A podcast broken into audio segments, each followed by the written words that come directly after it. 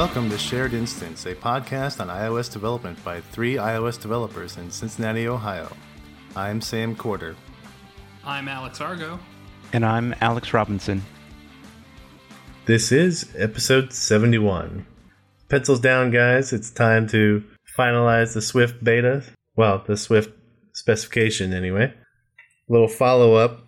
I guess they did go with the public. yeah, boo. Public classes are not subclassable by default unless they use the open keyword, but it's not open public or public open, it's just open.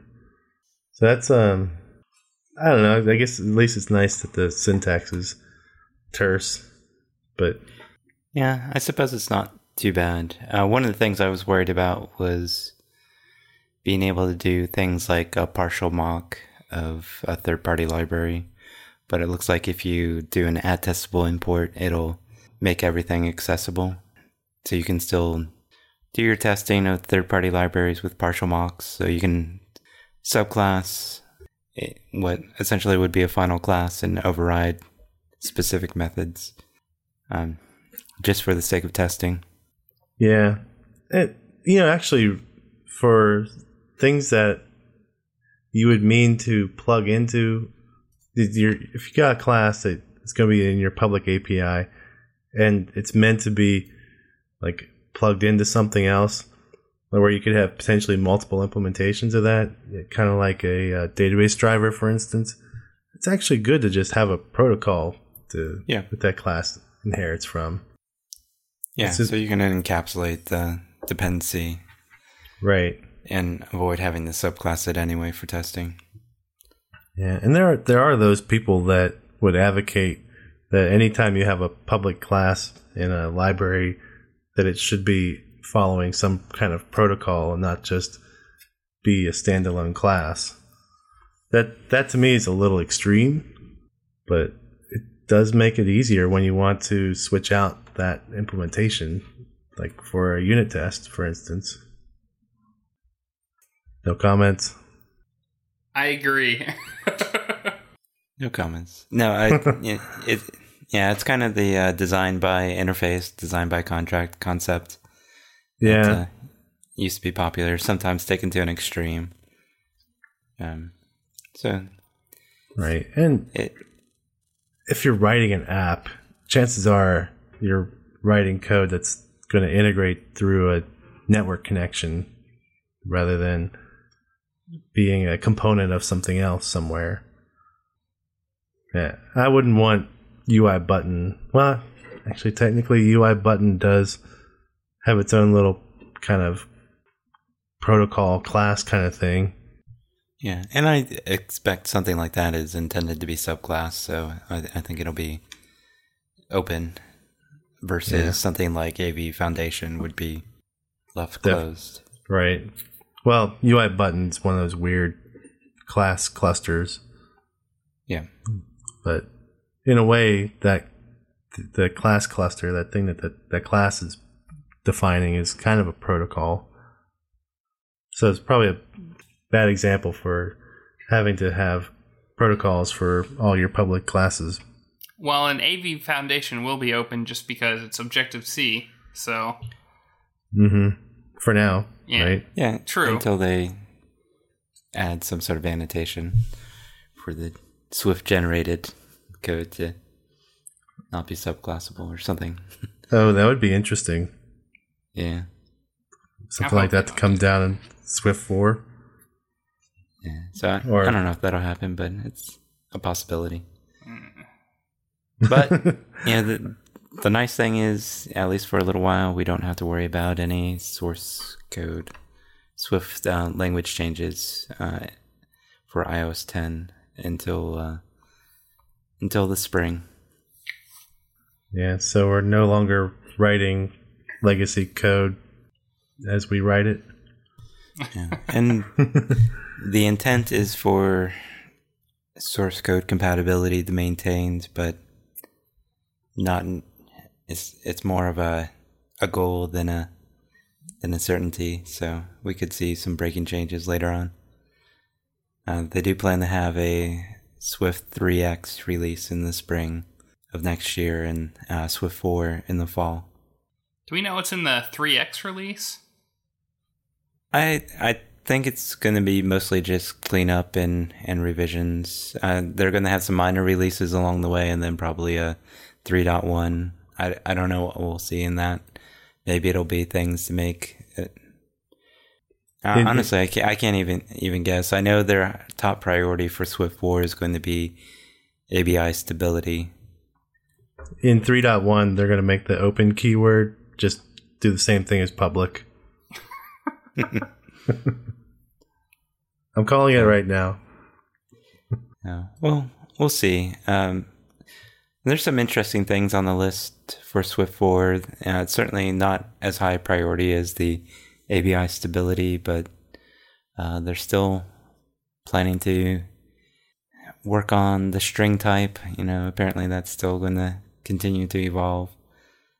Probably have a different way of figuring out the number of characters in a string. There's not enough ways to figure out the length and characters. Yeah. I mean, it's a. You know, when you have double byte characters as well as ASCII characters, I, I guess it gets a little complicated to figure out how many characters is it really.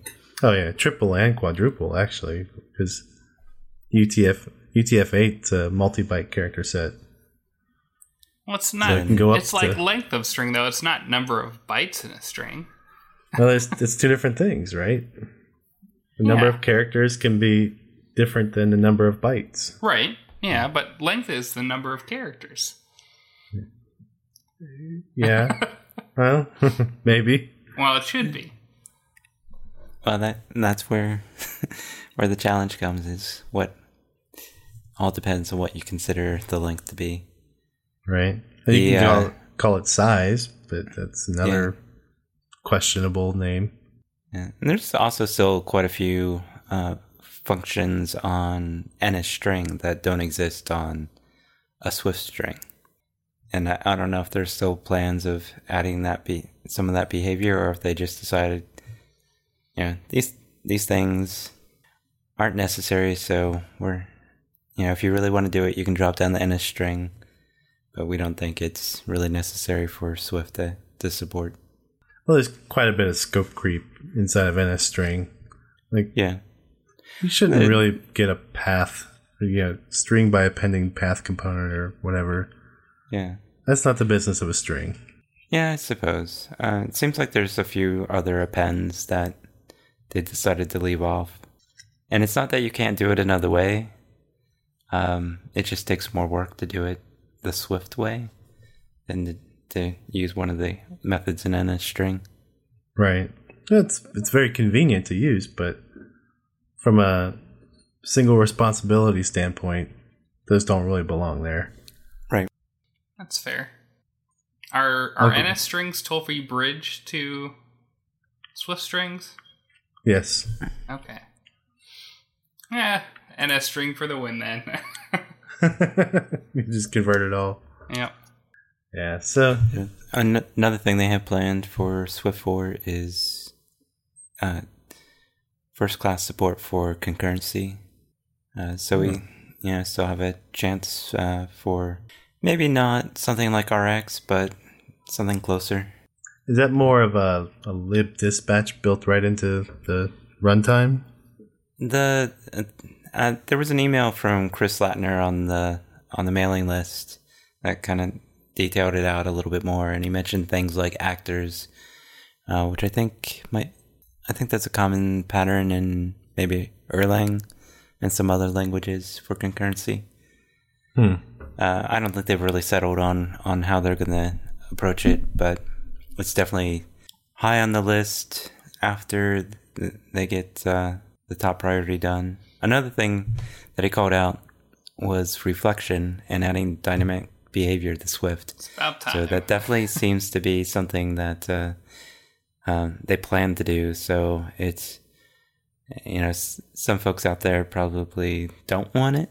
You know, want Swift to be kind of this this pure, fun- more functional language without the dynamic features. But um, it looks like Chris Lattner anyway is as has plans to add those features, whether it's pressure from the community or something he thinks needs to be there. It's uh, it's it's it's on the list, so that's a good thing, I think.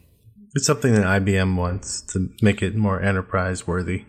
Well, I mean, if you're going to create server side frameworks for web and services and things like that, I mean, you can't drop down to to NS Object and Objective C and get those dynamic features. So now, you know, Swift really is somewhat crippled by not having those features. Um, so making Swift a little bit more equivalent to Objective C gives it a little bit more potential to be a tr- truly uh, multi-platform language. Yeah, especially with the concurrency stuff that they'll be adding. It seems like Swift 4 will definitely be a server focused or have a heavy service server focus. Yeah. And you know, I'll, I'll admit that, you know, some people might not agree that you need dynamic features to, to be server side, but it's uh Java's gotten away with it for years. for not having that well they they have Java has reflection and it has things like dynamic proxies. So you can do a lot of maybe not truly dynamic behavior, but you can build frameworks that can reflect on a class and and add in a sense behavior. Yeah. And do Especially- crazy stuff like inspecting private members and all that horrible Uh-huh. things. Yeah. But Java also has user defined annotations. And you know, maybe we'll see that in Swift as well. I don't, I I think don't that know would if that's be a good thing or not, but Well, if you want to build a dependency injection framework in Swift, uh, that's probably a better way than having like C macros or or some other solution. or big giant XML files. Yeah. Yeah, so it would be it would be nice to see reflection going in there just from a, a tooling standpoint. Really. I don't think KVO is necessarily going to be high on the list. You know, the stringly Mhm. typed programming. Right. but you know there's certain classes of, of functionality that you can only get with reflection and, and some of the features of objective c today Yeah. Uh, so these swift being final we also got beta 4 drops of all the various bits so does that beta include the latest, greatest uh, keyword changes and things in Swift three, or will that be coming down I the think pipe that's a little bit later? I think the key, the ones we were talking about look like they're all um uh which one is that? Is that 17? No, it's accepted awaiting implementation, I think. There's like 10 or 12 proposals that have been accepted but are awaiting implementation. Okay. Now we still have some more betas coming uh, but i think we are approaching the finish line i, I think uh, most people are expecting a media event maybe the day after labor day i think i saw some speculations on that That would Just- be pretty Really? early in september yeah, exceptionally another- early. Another, well, that's the event, and then another two weeks later, you'd probably, you know, be able to get get all the things they announced. To get them in your well, I- hands. yeah. yeah. i think they were thinking that would be the announcement of the new iphone and then pre-orders would be that friday Although I think I think last year they didn't they release iOS nine before the devices came out. seems like it Yeah, they they do that because as soon as they show, or what was it? Was it as soon as the pre-order started, or actually was it as soon as the, the announcement? event. Yeah, day Yeah, it was- over. Next day. Needless to say, I think uh, iOS 10 is kind of snuck up on me personally. We're you know weeks away now, not months. And it's like, oh yeah, I should gotta gotta get all this stuff done now. To make sure this works. yep. so there's still time to get those message apps written Couple weeks, yeah. Yeah, I think I just saw that you can actually at least test flight beta them now to other people. So Yeah. You can share all your cool secret apps that you've been working on, saying with us. I've been working on getting married. Yeah, fair enough. you were at one point working on an iMessage app. I did, yeah. I was working on it. And and actually message apps are so small in general that it wouldn't take a whole lot of effort, I think, to polish it up and ship it. There there are some catches in there, I think, cuz not being able to display everybody's username or name is kind of awkward cuz you just get those tokens. But there there's definitely ways around it, I would think.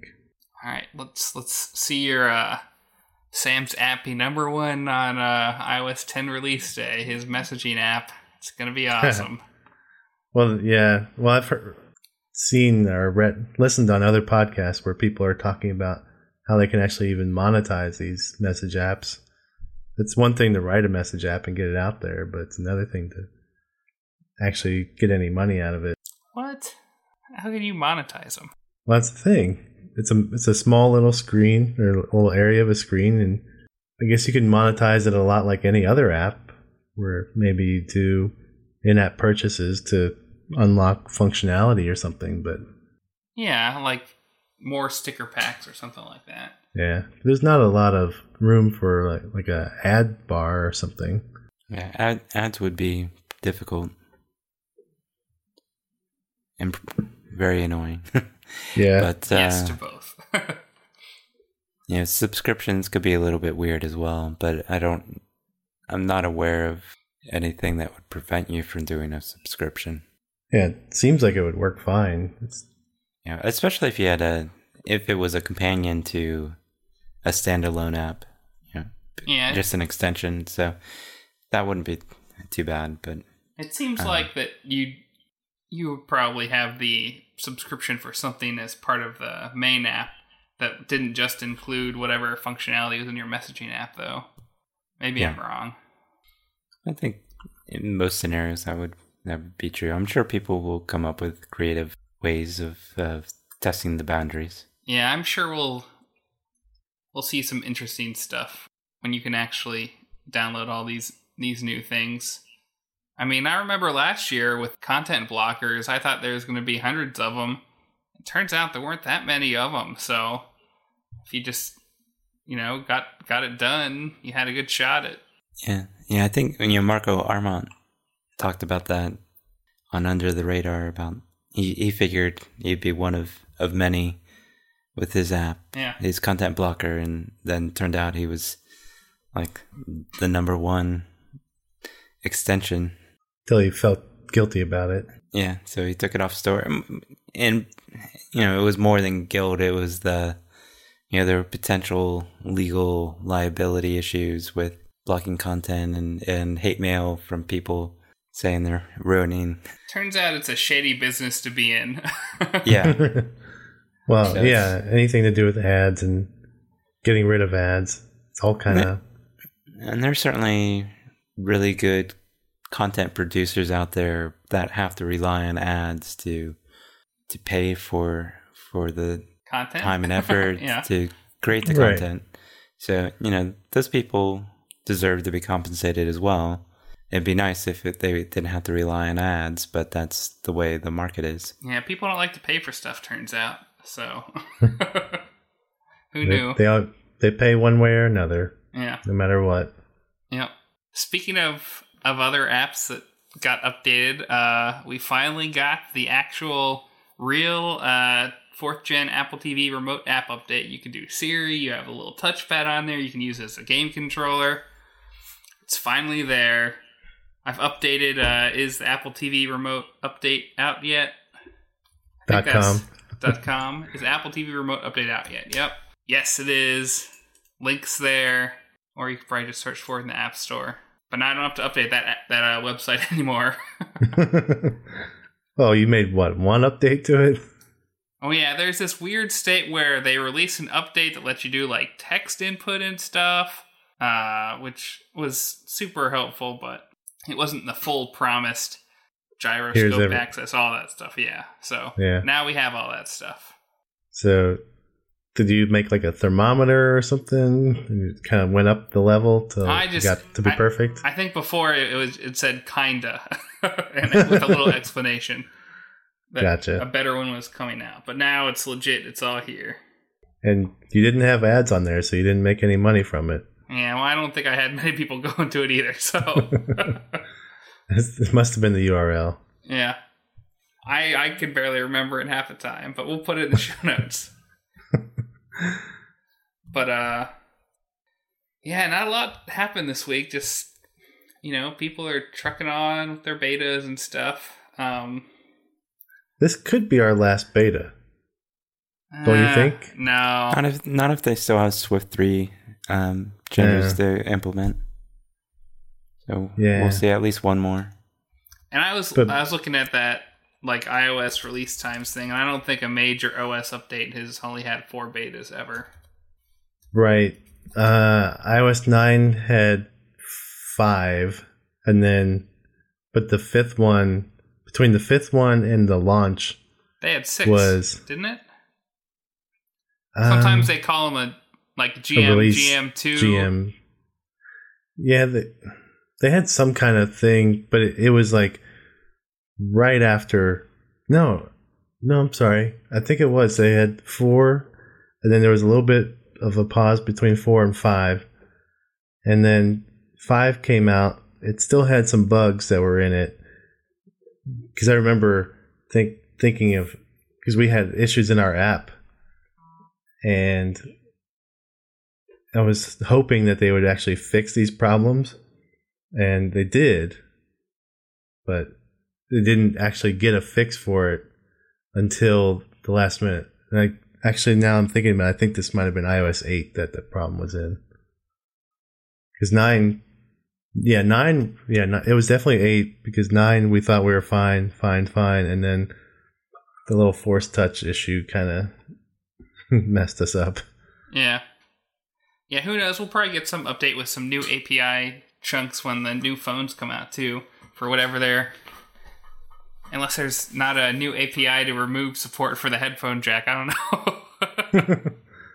There's probably some kind of audio source constant or something. yeah, does everything have an iPhone or a, a headphone jack now? I think it does, doesn't it? Yes, yes. Yeah. Currently, yeah. Except for the watch. Well, yeah. Yeah. It's another variable And- to account for, I guess. Right. I mean, the watch and the Apple TV, but yeah, they don't really need headphone jacks. Right. But they do support Bluetooth. Right.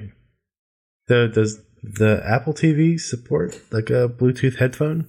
Yep. Yep. I actually use a Bluetooth headset uh, with the Apple TV when I exercise. huh, I Yeah, didn't know a- that. That's cool. The only, the only annoying thing about it is, and I, I think it's just the cheap pair of uh, Bluetooth headphones that I have, but I have to reconnect it every single time. Mm. Oh. Hmm. Hmm. But still, that's that's something. I, Yeah, it actually. When it works, it works really well. Like once it's connected, been happy with that. But uh, yeah, the reconnecting is a little bit annoying. But I, I do think it's more the headphones. Yeah, that's cool. I'll have to try that out. So, uh, did you guys see this blog post by uh, Uncle Bob?